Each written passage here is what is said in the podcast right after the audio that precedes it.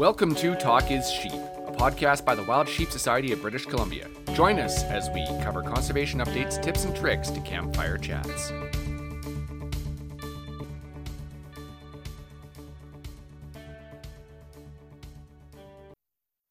Hey, Steve, how's it going? Good. How are you, Kyle?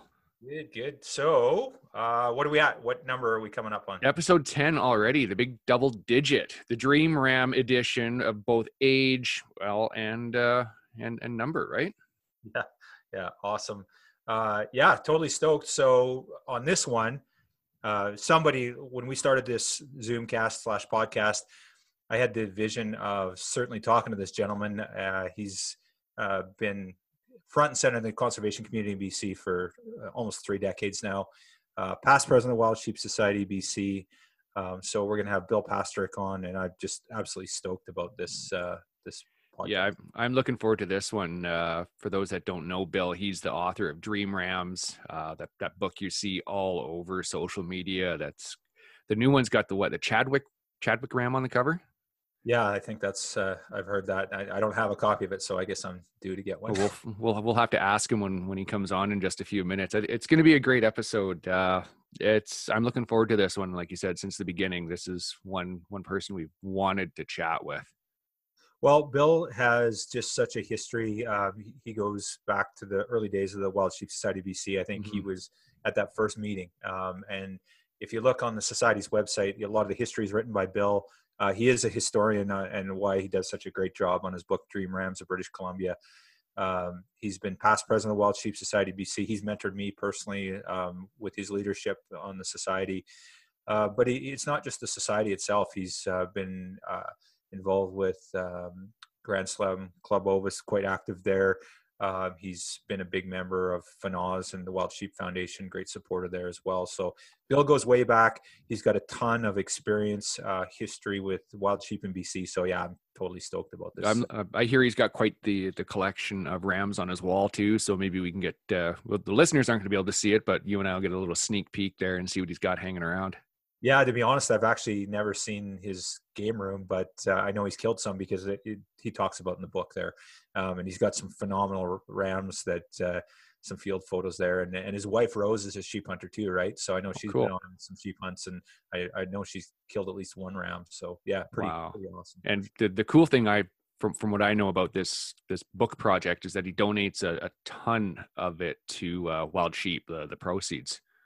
Yeah, absolutely. His books have been on sale all, all across, um, you know, conservation organizations, not just the society. Mm-hmm. Uh, you know, obviously Wild Sheep Foundation, but uh, JSCO and a bunch of other ones. Uh, I, am not exactly sure all of them, but I know that he's donated right across the the landscape there for conservation, and and he has a conservation edition. I think it was called.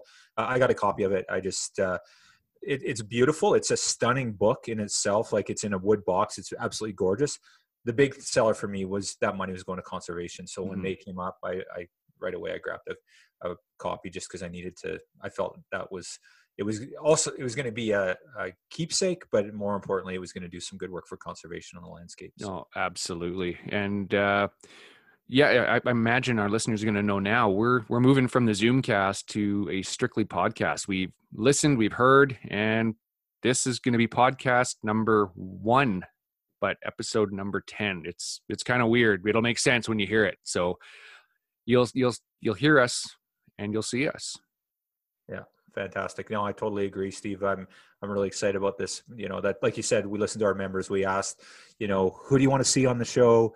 Um, what can we change? And everyone said put it in a bloody podcast. So here we are and uh, and just thanks a, a, lot like for all your work in making this happen. I, there's been literally countless hours behind the scenes putting this all together, and hats off to you for doing all the technical stuff. Not, not in addition to being on these podcasts as well. So well, you. we we've always said we got the face for radio, right? So let's just take it that direction. Yeah, absolutely. So uh, off to episode 10, talk is sheep with Bill Pastrick. If you looked up the words conservation superhero in the dictionary, you would see a picture of our friend Omer from Precision Optics. A tireless donor and supporter of all things wild sheep, Precision Optics, located in Quesnel, British Columbia, truly stands alone in the high alpine. From optics to rifles to outdoor gear and a knowledge that cannot be surpassed, toss in that killer smile and you have a total conservation package. Precision Optics, we are truly thankful for the support you show us every step of the way. Find them online at precisionoptics.net or in Aroma Foods, located just off Highway 97 in Quesnel, BC. Hey, Bill, how's it going? It's going great. Good to see you guys. Uh, likewise, looks like you're at home in uh, Creston there, by judging by the background on your wall there. Oh yeah, some some things hanging in your place. Yeah, I don't see any sheep back there. I do. Uh, do you? Oh, you're facing the wrong facing the wrong way. Here. Oh, okay. So you do hunt some sheep then, I guess, eh? Yeah, there's a bit of a sheep wall. uh, cool. Uh, on that note, how many uh, how many rams have you been successful? I've looked through your book, and I, I know there's a handful, and I know probably Rose has probably killed almost as many as you. But what do you? What's your tally? just out of curiosity. Well, not quite, but uh, uh, five rams, two stones, two Dalls, and a rocky. Okay, cool. So where's your desert? What's the plan on that? Yeah. I don't know if that's going to be happening or not. I think I'm going to have to get lucky for that. Cool. We got a great raffle going on right now. We can plug yeah, that. that's what I mean by lucky. Absolutely.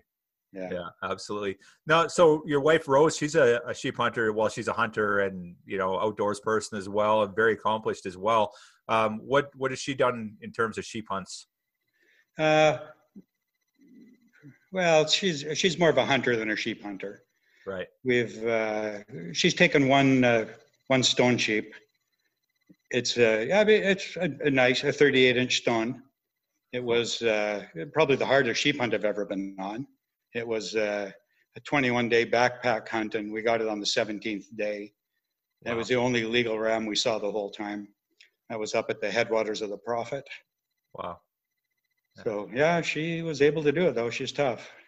That's fantastic. Very cool. I, I think I've seen that field photo. I, it's in your book, right? That that yes. one.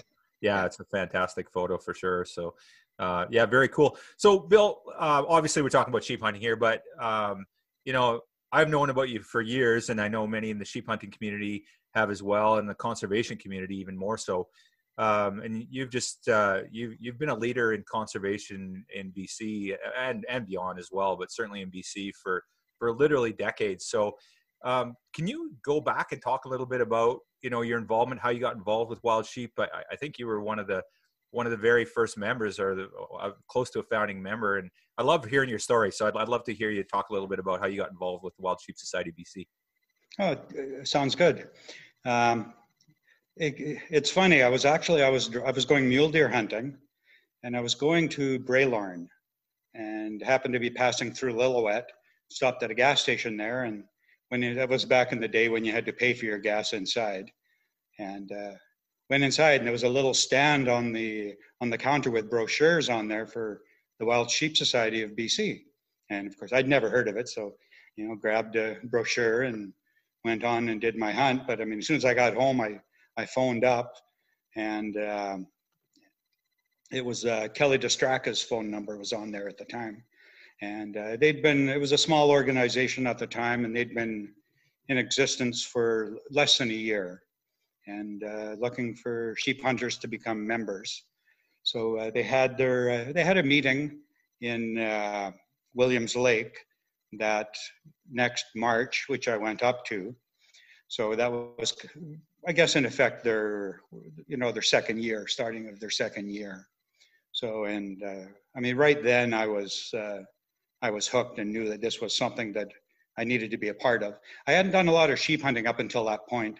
I had just had one limited entry hunt in the uh, in the Ashnola, and uh, managed to screw that up very badly, and, and didn't get a ram but uh, I still, I just absolutely loved the whole process and knew that this was something that I was going to be doing for the rest of my life.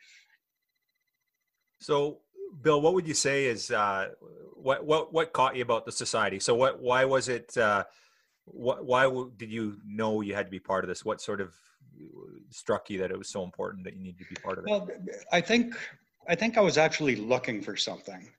Uh, I'd early on in life I learned through my father that uh, you know about volunteerism, and of course you're in your 20s and everything in life seems more important than that. But it was always in the back of my mind.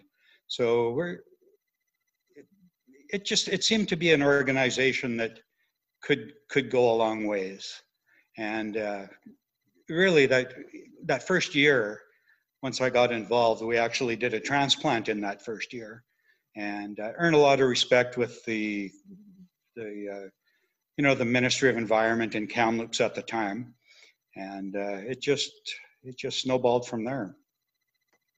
That's uh, that's fantastic. So you you joined there. What year was that? What was the the year that you first went to that meeting? Uh, that's a good question. 27 years ago or something like that, right? Because we yeah, exactly. Yeah. Yeah, it was a long time ago. So here you are, 27 years later, and you're still doing the heavy lifting, uh, still involved with the the conservation work, the volunteer work. Um, you do the the work with the magazine. So that that's quite a legacy to be involved that long. And in the society, you you were you the second or third president as well, Bill? Or? I was actually the fourth president. Okay. Um, First president was Clarence MacIver. Uh, second president, Lex Ross. And then Glenn Kunzel was president. Okay. So I actually learned a lot from Glenn. I was uh, vice president under him, and he he just did such a great job of keeping everybody on the same page.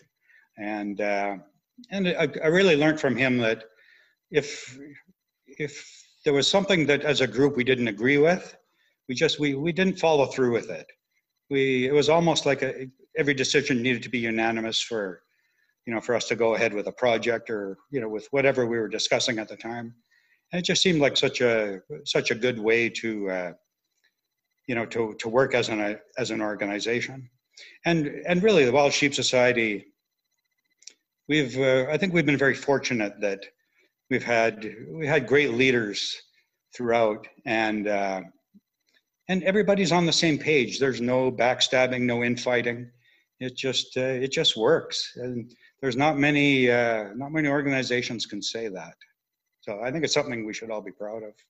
Mm-hmm. Uh, that's great advice, Bill. I, I know um, a couple years ago when I was uh, I I stepped up for the president's role and was elected, and you and I were sitting in the uh, lobby of the Kamloops Coast Hotel there, and you know I said, you know, Bill, you've been you've been more this organization than anyone I know. You've been more involved. You past president. Any words of advice? And that that was the advice you gave me. Is that oh good? Yeah, you, you said to me, go. You said, uh, you know, if if it's divisive, um, you know, and kind of there's an issue and you can't get an agreement on it, it's probably not worth pursuing. Um, mm. try and figure something out that you have the support of of everybody, and and that's probably going to put you in good stead. And and that was good advice for me, and I, am grateful for it for sure. I, I, tried really hard when I was uh, in that presence role to to sort of subscribe to that as well. And I know there were a few times where there's some things where some people were pretty lukewarm on, and um, you know, it was one of those things where we didn't we didn't p- try and push anything through that sort of yeah. wasn't collectively that we wanted. So I think that's great advice, Bill, for sure. So thank you. Perfect. I was clever that day. yeah, that was certainly good advice, and certainly uh, I I took it to heart for sure. So thank you for that. Yeah, it's def- definitely a great way of doing things. Yes, I agree.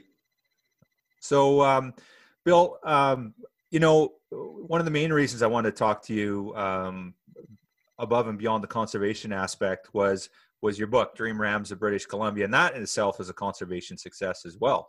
Um, so you you put together this this book, Dream Rams of British Columbia, um, and I know when I when that I was I learned about this and it was in the in the back works for some time and when I knew this was coming out I knew I had to get this. So I was I think I bought one of your well as soon as I could I bought a conservation edition of it uh, and it's absolutely just a stunning piece of work um, and then I also bought just kind of uh, the the I guess the everyday version of it. What, what do you call the? The regular edition. A regular edition um, so so that i can stare at it every day which i quite often do to be honest with you. So um, it's just a fantastic piece of work bill um, and it's just a testament to the rams of british columbia the, the quality of uh, wildlife we have here and the rams we have in this great province and uh, I think you've done a really, really good job, uh, a testament to uh, the wild sheep in BC. So, um, yeah. So, do you want to talk a little bit about how this, this came to fruition? Massive undertaking. Like I, I literally, this literally took years and thousands and thousands and thousands of hours and tons of manpower. So, how did this come to fruition, and how does this did this come to pass? I guess really. Yeah. Well, I mean, I guess originally I I thought that this was a story that needed to be told.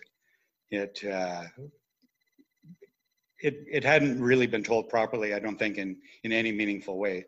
There's lots of good sheep hunting books out, but nothing that was specifically British Columbia. And and you're right about the work. I mean, I know I didn't keep track, but I realistically it was over it was over 10,000 hours to to do this thing which when you when you're still working is I, am astounded I'm still married. It was uh, Rose, Rose was wonderful and very patient with with everything. So the um, the conservation edition, uh, the idea behind that, I just wanted to. Well, I mean, many out there won't know what this is, but it's the conservation edition is the it's a limited edition copy of the book that comes in a wooden book box that I made.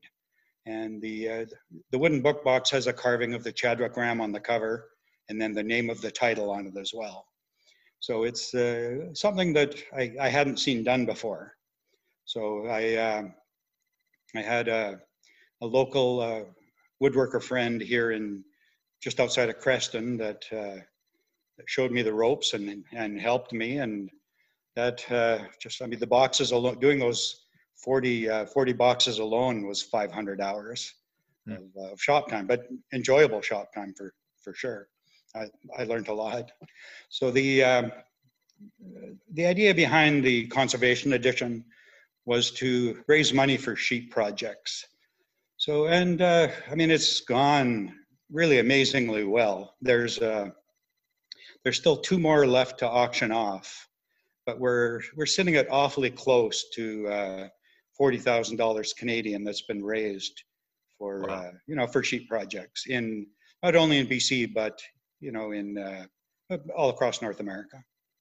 So it's uh, I was happy with how it turned out.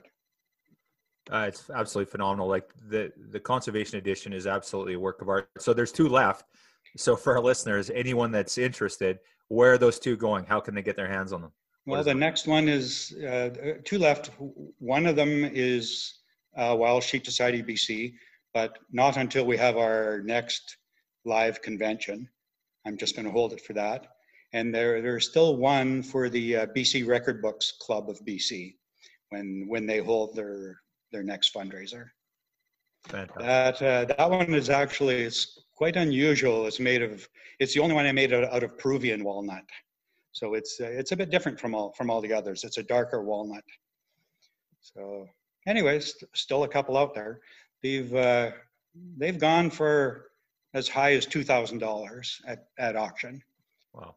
So I've been quite thrilled with that, and yeah. lots of them in the eighteen and nineteen hundred dollar range. Uh, deservingly so. I think it's worth every penny of it, especially when you appreciate where that money's going on top of it. And I, I just can't speak enough about the book itself. So um, it's just uh, I, I got to hear my hands, and I, I just love just looking at the imagery in it is just fantastic. But actually, the most compelling part for me is the stories. Like the stories are phenomenal. Um, and um, so you actually sent me an early edition, um, like an electronic edition, because um, uh, you asked me to write a few words for you, and uh, I took that with me, and I, I, just went through every single page. I couldn't stop putting it down. But the stories, what what really compelled me, and the very first story that to me is phenomenal. Um, you write the Chadwick Ram, and it's written um, from Chadwick's perspective in the first person, as if you were Chadwick um, and you authored it, um, accompanied with the the pictures, the photos, um, and and it's as close to reality as you could make it. You know, with the with your perspective of the reality. Um, can you talk about this? Because this is to me, I, I I've read it a half dozen times. I just that is my favorite story of any sheep story, to be honest with you. It's uh, it was funny. It was actually surprisingly difficult to do. It's not a it's not a writing style that's commonly used, and uh, I I probably researched the story for well, I would say over a year. You know, on the, the, there's so many obscure uh, websites out there, and uh, you know, different books and magazines and anything that I could find, and uh, it's also loosely based on his journal.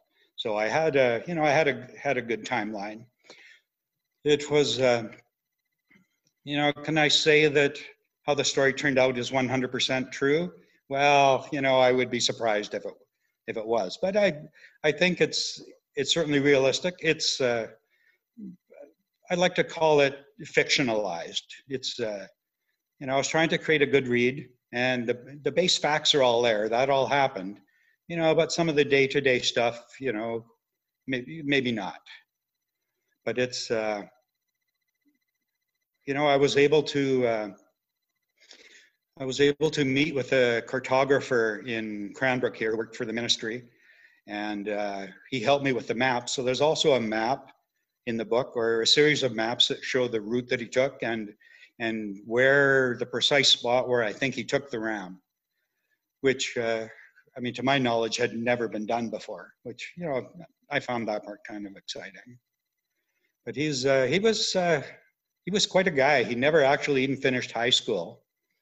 He was, uh, you know, but very intelligent, very intelligent young man at the time. And he managed to talk his way into uh, Purdue University and he pursued a uh, an engineering degree, which he which he uh, which he got, and uh, his uh, his thesis his thesis was on uh, small caliber machine guns, which was probably you know quite unusual for the time, kind of funny.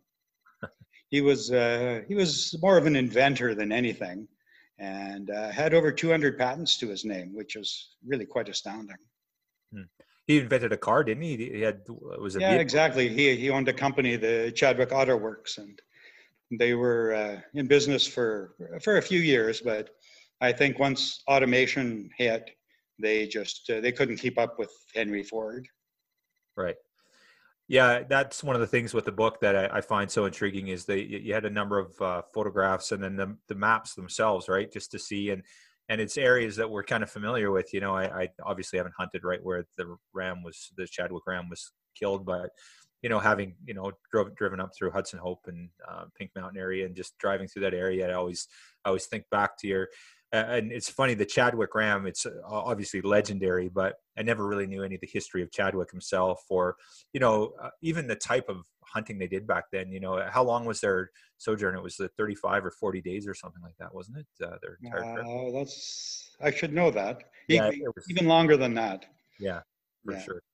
Um, so yeah, absolutely fascinating read. I really enjoyed that, and uh, and just for anyone that hasn't read the book, I highly recommend it the, the story itself is about 50 pages long i think 55 or something um, and it just it's just so interesting it was just a page turner for me i just couldn't stop and to be honest i was sad when it was over i just wanted the story to keep going it was oh, and it, i've never i don't think i'd appreciate it um, in any other form the fact that it was written in in that first person form kind of historical fiction just made it so captivating so I, hats off to you bill i really enjoyed that for sure. Oh thank you. Uh, i mean most people loved that. Uh, a couple of people of course didn't uh, one guy in particular that was an author really didn't didn't like it, but m- most people did. Right. How many total stories are in the, the book? Uh, oh, good. Probably a, a couple dozen, anyways. Yeah. Uh, some of them I wrote.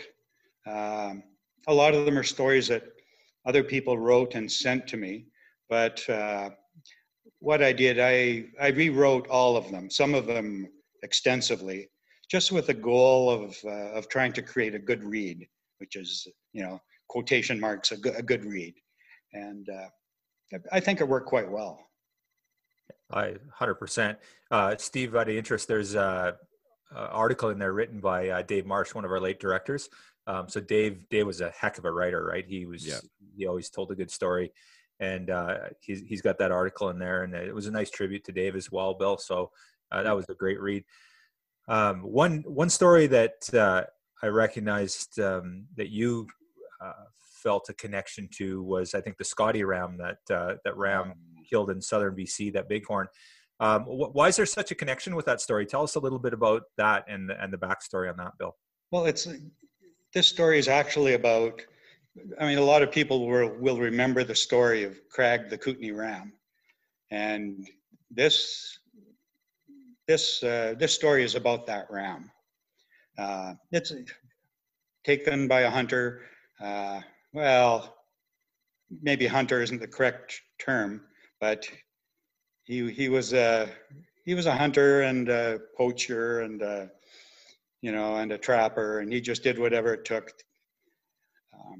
But he it uh, late 1800s, and uh, he became obsessed with this ram, and he he tracked that thing for for 45 days through the mountains of, uh, of British Columbia and quite possibly into Mon- into Montana originally, and finally finally ended up killing it by tricking it with uh, by creating a scarecrow, and uh, ended up killing it up by Fort Steele. So tracked that thing. So could you imagine how tough you'd have to be to do that? Phenomenal. Uh, they don't make people like that anymore. I don't think. Yeah, yeah. So that that ram, I guess there's it's a little bit the story is a little bit controversial about it, and even the it's disappeared. I guess, eh? Like there's pictures of it um, from one uh, an old magazine, but there's no uh, nobody has any knowledge of where that ram is now, or what's the story there, Bill? No, nobody knows where it is. Unfortunately, it's uh, it's it's now known as the Tacoma ram, and it uh, it was measured. Um, uh, Rowland and Ward record book, their third edition, which came out in 1900. It was measured for that edition, and it was 52 and a half inches on the long curl with 18 and 0 8 inch bases. So that is that's pretty impressive. Yeah. You know, is it true? Well, I don't know. You look at the pictures; it's it's huge. Yeah. So, like, to me, that's interesting. It's and again, it's the uh, allure, the uh, uh, mystique of it all, the fact that it doesn't exist anymore, nobody knows where it's at. When's the last documented time somebody's seen it, or can we go far a certain time back where people last seen it at some point? Yeah, that would be. Uh, hmm, good question. Um, Andrew Jackson Stone, who uh, went up the Stikine River in 1896, and and uh, was was a guy who who he didn't find stone sheep, but he he brought the first specimens back to be scientifically recognized. He stopped in in in uh, Seattle at the uh, at the taxidermy shop where it was, and and he saw it and he measured it, and he was satisfied that it was that big. I haven't heard of any other since that time, I haven't heard of anyone else that's, uh, you know, short of it being measured for the, you know, 1900 record books. Those would be the last. Those would be the last two times. Okay, so it's pretty safe to say it hasn't been seen in 120 years, and it's probably exactly probably not in somebody's basement. It probably got destroyed in a fire or something. well, I mean, rumor has it it got shipped back to England. Okay. Yeah. So uh, who knows? It may be in a castle back there somewhere. Right we can only hope. So if you had to guess, what would the score be on that? If it like if you were to to score it under using Boone and Crockett system, any thought like clearly at over 200 inches, but yeah, um, I mean could be pushing 220. Wow, phenomenal. Yeah, what a what an a, an incredible ram and. Uh, uh, yeah, fantastic. So, Bill, of of all the the things with your book, um, what would you say to you? What's the most interesting and the most compelling um, I think that story that we just talked about, you said was probably your favorite. Um, any pictures or anything that stands out about the book uh, that you you'd like the listeners to to sort of check out? Uh, well, there's lots of historical photos in there. So you know, from the 30s and 40s and 50s. So I just I didn't want that stuff to be lost. So I spent a lot of time tracking, you know, tracking these things down. You know, it's the I mean, pretty good job being a sheep detective. I mean, it's a, it's a lot of fun. So I think those are my those are my favorites. A lot of the old time stuff. Right. Uh, Bill, there was I, I, remember when you were before you released the book, you were sending some teasers out, and there was some uh, you were trying to dispel some myths and solve some mysteries, and there was some pictures and controversy and stuff. Um, yeah, that's called marketing. Yeah. So can you talk about some of those? I, and I don't remember the details of them. And maybe one of them was this uh, Tacoma Ram. Um, was there some other ones in there that you kind of because I remember you showing a picture and somebody thought I think it was a, related to Chadwick and people thought that was maybe the Chadwick Ram, but it actually wasn't. It was something else. Yeah, that was a ram taken by uh, Schillingberg, and it was taken actually the following year. And the reason for the confusion, I think, was because uh, Curly Cochran and Frank Golata were both the guides for Schillingberg on this trip. So there's pictures of the two guides with, uh, you know, with, with the ram. So and it's uh, I mean it's a nice big ram. It's not uh, it's not Chadwick ram size, but I think the long curl was close to 48 inches, 47, 48, something like that. So it's uh, it was pretty impressive. There was a story on that in uh, a very early Sports Afield magazine. So it's uh, the story's out there. Fantastic. Oh, that's that's um, that's fantastic. So now, you know, you've you've been in the wild sheep community now for, as we said, 27 years, uh, involved in conservation work. Um, you've you've done as much digging as anyone I know in terms of the history of wild sheep. Um, is there ever going to be another Chadwick Ram? Do you think anyone will uh, we'll ever see a ram past that. Uh, uh, you know, the age old question. But what's what's your thoughts on that? Yeah, I don't see it happening. Right. I I really don't. There's, you know, there's so many good sheep hunters out there now. They're actually, they're not even sheep hunters anymore. They're hunter athletes. There's guys that are just in, keep themselves just in top notch shape, and they travel. You know, they can cover a lot of ground. I mean, if myself, I think that the now the best sheep aren't really going to be coming out of the traditional areas anymore, mm-hmm. but they're going to be coming out of the fringe areas. Yeah. You know, the areas that aren't that aren't hit so hard. There's you know there's little pockets out there that used to be hunted and they're just not hunted that hard anymore. I think those are are now would be the best areas to if you you know if you really want to find something big, those would be the areas you have to hit if you want just a, you know, you're you're starting out and you want a nice representative ram, well, there's there's areas you know for that too, you know, where the, there's good sheep populations and always lots of up and coming rams, and that's where you need to be. Kind of, it all depends on what your goals are. Oh, fantastic, uh, Bill. So, yeah, like we said, you've been in, in the conservation community for for decades, literally. Um, what sort of things have you seen? What have what have you seen change? What have what have you seen stayed the same? You know, what what's kind of been of note from your perspective, being a conservationist over the last three decades in BC? Well, I mean, let's let's talk about the Wild Sheep Society then. In you know, in in those respects, um, I I think people are far more aware now than they were even ten years ago that uh, about the Wild Sheep Society and uh, about what we need to do and what needs to be done in the future. And there's a lot of people willing to step up now and uh, and take part. There's, uh, yeah, I mean, I, am of the belief that everyone in their life should spend time volunteering for something. You just you just need to decide what it, what it's going to be. And uh, for me, it was the Wild Sheep Society there's uh, this society has just grown by leaps and bounds. Thanks a lot to you and and others, but it's uh, you know we just need to keep pushing and keep going and going. We're doing we're doing great things.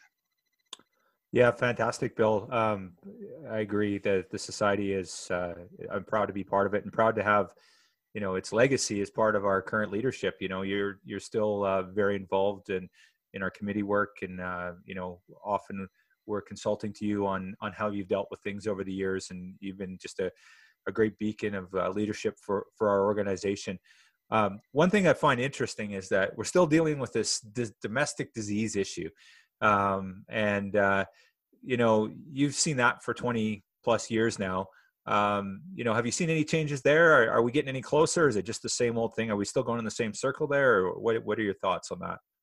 Yeah, I, I really think that until we get agriculture, Ministry of Agriculture on board, yeah, I don't see much change. Right. You know, we're still getting die-offs and so I, I wish I knew what the answer was there, but I mean, we just need to keep fighting. Eventually, eventually it has to happen. Yeah. Yeah, absolutely. Yeah, I know it's it's interesting that you know I look at all the work that's been done for for generations, and we're still kind of coming back to the same um, you know tension point. We're trying to find a solution. So I was just wondering if you'd seen any changes over the years on how things are done, or um, it's always just been such a, a, challenging issue that we can never seem to sort of figure out a um, a, a, solution to. So yeah, it's it's. yeah. What about the positives? Have you seen Have you seen any big positive changes that we've made uh, in wildlife and conservation as in general? Oh, for for sure. Yeah, I think. Uh, uh, I mean, one of the best things I think we've done was was uh, push the uh, push the premier's tag. I mean, just the money raised from that alone has been you know millions of dollars that's gone towards you know not only sheep projects here in the province, but also uh, I mean 25% of the funds raised goes towards endangered species projects, or at least I, I believe that's the figure. Uh, I mean that's uh, that's one of the best things we've done. You know, if you can get this was this was back when I was president, and uh, you know we were able to get you know GOABC and BC Wildlife Federation and uh, FNAWS at the time, now Wild Sheep Foundation, and the Ministry of, of, of, Environment on board.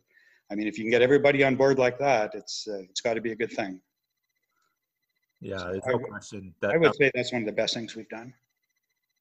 Yeah, and that's a lot of that's been driven through the Wild Sheep Foundation of auctioning these tags down. Yeah, uh, exactly. Through their fundraising. But, uh, it was it was the Wild Sheep Society that started that process. That's fantastic.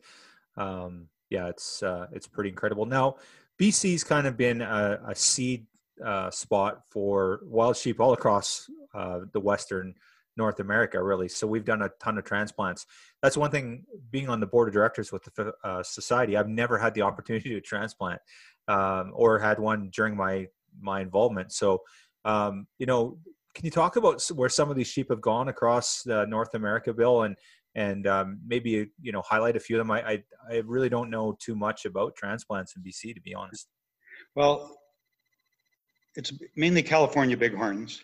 And I can, I can state that if it wasn't for British Columbia, there would be very few California bighorns in the United States.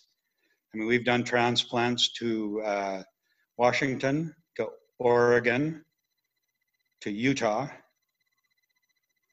and those, those are the main ones, but to multiple sites in, in those states. And they can, they can thank Canada for their California bighorn populations.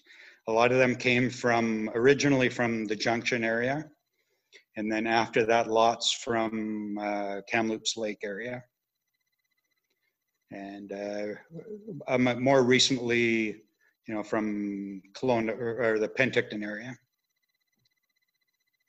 Okay, fantastic. Um, with regards to um, to the future of wild sheep in BC, um, what are your thoughts with regards to uh, where we need to go? What uh, I think we've done a pretty good job of raising some money. Obviously, you know, more money's better. Um, and in terms of uh, you know the, I think we've done a pretty good job of elevating some of the concerns with wild sheep. But what do you see moving forward that we need to sort of uh, focus on? Um, well, I think we just need to keep doing what we're doing. We're, uh, I mean, we're a highly respected organization, and uh, you know, our, our word carries weight. So we just need to keep, you know, doing what we're doing, keep trying to influence whoever we can to, you know, be doing the right thing. And, uh, you know, keep increasing our numbers. Um, there's still lots of sheep hunters out there who aren't, uh, who aren't members of the Wild Sheep Society. So I think if we keep keep we're, we're on the right path. We just need to keep pushing. What would you say to a sheep hunter that's not a member? Yeah, well, I'd be curious as to why. You know, for you know, for the cost of a couple of cases of beer, you can, uh, you know, if you're a sheep hunter and it's your it's something you love, you know, you need to work hard at at helping to preserve this for you know for yourself and and for your kids and grandkids. Yeah, absolutely, Bill. Yeah, good advice for sure. Yeah, I've I've never quite understood that as well. We uh, sell, uh, I think, 2,500 to 3,000 sheep tags a year in British Columbia, and the society's sitting at a thousand members, a number of which have never hunted sheep before. I was just on the uh, phone this morning. Yes, Steve is a classic example. Never bought a sheep tag. Uh, I was on the phone this morning with one of our life members, Kevin Toy, and he said, "I've never hunted sheep." And he goes, "It's not really on my radar." He goes, "Yeah, I'd love to," but he goes, "You know, I'm hunting all this other stuff, but." Uh, he goes he goes but i don't understand. And he goes i'd like to know why a guy that hunts sheep wouldn't be a member of the an organization that's looking after the uh, the species in the, in the province. So yeah it's uh, you know i've always been a little puzzled by that too but uh, i think we just got to keep pushing and, and let people know that we care and, and show them the good work that we're doing. And i think that you know what was our numbers? $250000 last year um, that the societies put on the ground for conservation um, with the members which is pretty impressive yeah, a thousand members doing that, right? So uh, yeah. I'd say uh, you know your membership dues. If you do um, two hundred, uh, a thousand people at your forty dollar due, um, that doesn't that doesn't pay for that two hundred fifty thousand. So we're doing some some good work of putting uh, the money on the ground there for conservation and wild sheep for sure. So, yeah. um, so Bill, back to the book. Um, what uh, you sold out the first run, right? You did the first print and you sold out hundred percent on that. Is that correct? Yeah, I've uh, I've actually I've tucked a few away for future donations, but but yes, it's it took a year and a day for it to sell out. A year and so a day. I was I was absolutely thrilled with that. Wow. You know, I would have been I would have been happy with two years. You know, how many copies you, was that? You take on a, I'm sorry. How many copies was made were made the first run? Oh, there were the first run was a thousand and eighty uh, copies. So you know, and it's uh it's a big, expensive book. It's not something that you know that anyone would, you know, would easily spend the money on. Yeah. So uh, I tried to go as high a quality as as possible, which I mean you can tell if you just pick the book up. It's uh, just the quality of the paper makes for a heavy book. Uh, you know, I, will be the first to attest that it's worth every penny, Bill. Um, and then that's the reason I bought two. Uh, it's just it's that good. It's just such a compelling read, um, and it's it's a feast for the eyes. But just the information there is, uh, you know, I, there's very few books that I've seen that come anywhere close to matching the information there. And um, you know, obviously, I didn't verify the accuracy, but I know that you've been, you know, absolutely um, very uh, picky about the information and making sure that it was correct and accurate as possible. And I get anything with history is not going to be exactly perfect. I, I appreciate that, but uh, just a phenomenal job. So, but you've done a second run now. Is that is that correct? You like people can buy another edition if they want it.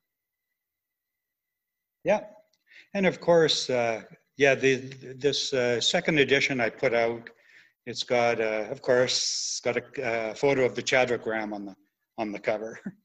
Okay. So uh, it's you know easy easy to distinguish between the two, the two editions. Um, of course, uh, came it came out just as COVID got rolling, so I was hoping to be selling at the uh, you know Wild Sheep Foundation and Grand Slam Club conventions, but uh, that of course hasn't happened. So the the goal now, you know, hopefully after this Christmas, will be to uh, just to have the printing costs covered, and you know, I'm, I'm getting close to that. So I think that'll, that'll probably happen. Because I mean, face it, uh, having something like this printed is, it's, uh, you know, you're thinking, you know, should I take a second mortgage out on my house? Right. It's, uh, it's expensive. So this second edition is basically virtually the, the same, but it, it has the Chadwick Ram. That, that's the only real change. Yeah, a couple of smaller, couple of small changes inside, not anything that anyone would notice. Okay. Uh, you know, there was, I found a few, you know, after checking repeatedly and repeatedly, you still found a, couple of mistakes. Okay. Yeah. So changed those, and one RAM got swapped out for well, let's just say one ram got swapped out. Okay, we'll leave it at that. Sure. We'll leave Um, it at mystery. So now, if I want to get a copy of it, um, what what price point? Where do I go? How do I get a, a hold of one, Bill? Well, I mean, thankfully, I mean, when you when you do a second printing on something, the printing costs are reduced. So so I reduce the cost of the the, the retail cost of the book. Uh, price is a hundred dollars plus uh, twenty dollars for shipping, and then six dollars GST tax. Uh, you can just go to uh, dreamrams.com and go to the website. You can order it right off of there. Those uh, those orders are done through a fulfillment company, and they're I mean they're pretty fast. Or if you want really fast, you can just email me or phone me and I'll send you one. Okay. Well, I I've got two, but I don't have one with the Chadwick Ram on it, so I don't really have a choice. So you're gonna have to send me one, Bill. I'll get off the phone here. I'll send you an EMT. So Okay. let me know what I owe you. Thank but you. Uh, yeah, I've I've um, so now with these, you just have the one uh, like basically uh, a standard print version of this available because you had three versions on that that previous copy. You had a conservation, and then you had a standard version, and then what was that middle version, Bill? Well, there was a, a limited edition that, I- that I did that was, uh, you know, the, the cover was done in Arizona bonded leather, and then it was done in a slipcase that was in the bonded leather as well. So, of course, that was a that was a more expensive book. That was a two hundred dollar book, Okay. but uh, I mean, it was a thing of beauty. That was for the serious collector. Right. Yeah, absolutely. Yeah. So, what's on the agenda now? You've written this book, um, and I know you're not going to sit there and do nothing because it's not your nature. And I know you're not just going to go hunting. You got all winter to kill. So, you got Dream Rams two coming up, or you got Dream Rams of Alberta, or what's what's next on the agenda, Bill? Well, the next book is titled Dream Rams of the North. So, Ah. yeah, you got it. Very clever. Uh, it's going to be, it's going to cover uh, British Columbia, Alberta, Northwest Territories, Yukon, and Alaska. So, if uh, if any of you hunters out there have exceptional rams from those areas, uh, you know, please give me a call or email me, and uh, you know, I'd like to see what you've got. Our, our previous guest, we might need to get a hold of. Hey, hey, for that, Kyle. Yeah, uh, Shane. Yeah. Uh, Sabrina. Oh, Sabrina. No, Sabrina doesn't have anything to contribute there for sure. Yeah. Um, Oh, Sabrina was in the first book. yeah yeah for sure well she's her ram's probably worthy of the second uh the second book as well if you have space available for sure so yeah oh. well that's that's exciting bill so have you have you started working on that book and where you where you at with it Yeah, I'm maybe 20% done. So, I mean, realistically, it's still two to three years away, probably three years. okay Yeah, It would be different if I wasn't working, and but it's uh, it's tough when you're doing both. Right now do you envision doing something similar with the three different editions a conservation edition and um Yeah, I, that's exactly what I would be doing. Yeah, Wow. that's, yeah, I would. I think I would probably kick the uh, the conservation edition up to 50 because I got you know so many requests for you know for for donations. So I I, I think I would do that. Fantastic. Oh, that's great. Uh, I look forward to that. I can't wait to to get my hands on it for sure. So, yeah. So, will it be a similar format with stories as well and, and such, Bill? Yeah, stories and and photo galleries. Wow. Yeah. I'm- It'll be it'll be a similar format, but but it'll be broken down into provinces and uh, you know territories, and then Alaska.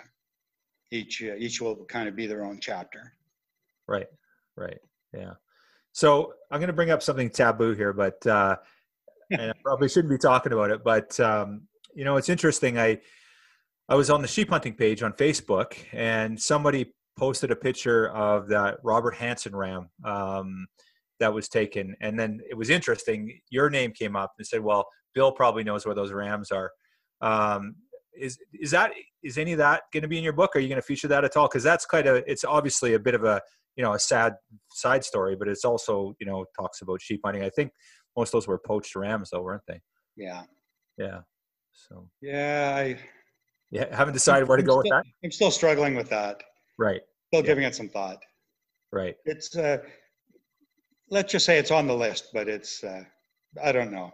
I need to give that a lot more thought. Yeah, it's interesting. I, you know, and I, I, I was a little bit reluctant to bring it up, but it's uh, that picture came up, and I didn't know any any of the history or even who the person was. And then I seen that ram, and then I re- realized the story. I'm like, wow, that's that's it's it's a very sad story. Obviously, the the Hansen story, but uh, you know some pretty interesting rams there as well. So yeah, yeah. Anyway, just thought I'd uh, see if that was going to crack the book. I, I well coming out of that Alaska range and the territories and the Yukon, you're gonna you won't have any shortage of information for that that book. That's for sure. Hey? No, I mean, I don't know if it's just coincidence, but I'm just astounded at what's been coming out of the Yukon lately. Boy, they're just they're certainly doing something right. Right. There's there's I mean, maybe that's just what I've been getting sent to me lately, but boy, there's some big Dalls and some big stones coming out of there. So, Bill, on that note, like wh- when you look at wild sheep over the history of time and as far back as you look, and I know you've looked back into the late 1800s and you've shared stories from the 1800s in your book in BC. Um, what would you say the state of wild sheep is? Where do we see? Like, I know we know the numbers and we know all that sort of stuff. And, um, you know, you said there'll never be another Chadwick and there'll probably never be another, you know, uh, Tacoma Ram. But um, what what do you think in terms of, you know, where wild sheep is headed? Are we going to see bigger and better rams? And um, do you think, uh, and we know over time that's changed too, right? You know, there was the market hunting in the 40s, 50s, 60s that, you know, decimated herds. But what's your thoughts on that overall and where we are, and based on what you're talking about, what you're seeing out of Yukon, the Yukon these days? Yeah. Well, I think that if, uh, I mean, two two things.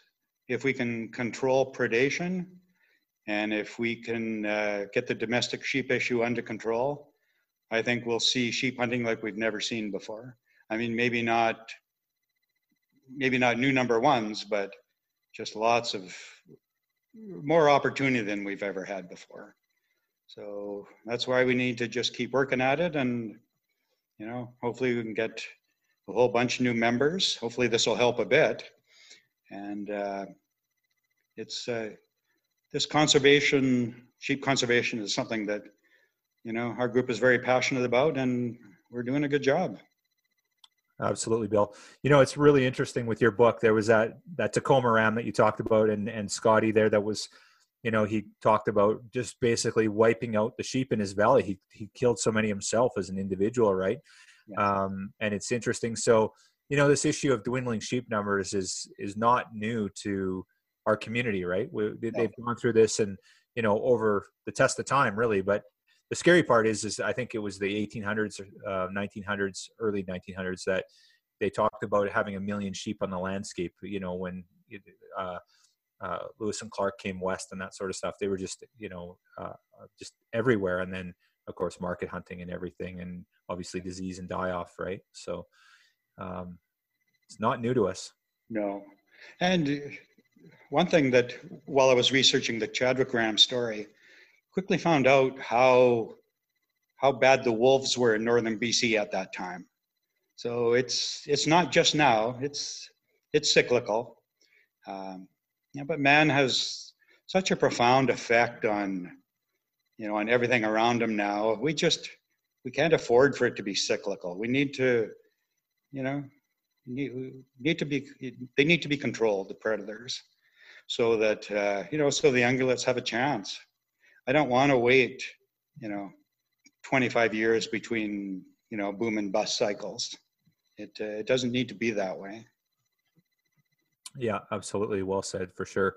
And it's certainly a complex issue, right? And, uh, you know, I think that's probably a really good topic for this podcast at some point, Steve, is, is that predator discussion, right? And, uh, you know, the problem I find though is or an echo chamber, right? You can sit there and talk about predator mm-hmm. control, and I'm going to shake my head, and Steve will shake his head, and he'll talk about it, and I'll shake my head, and you'll shake his head.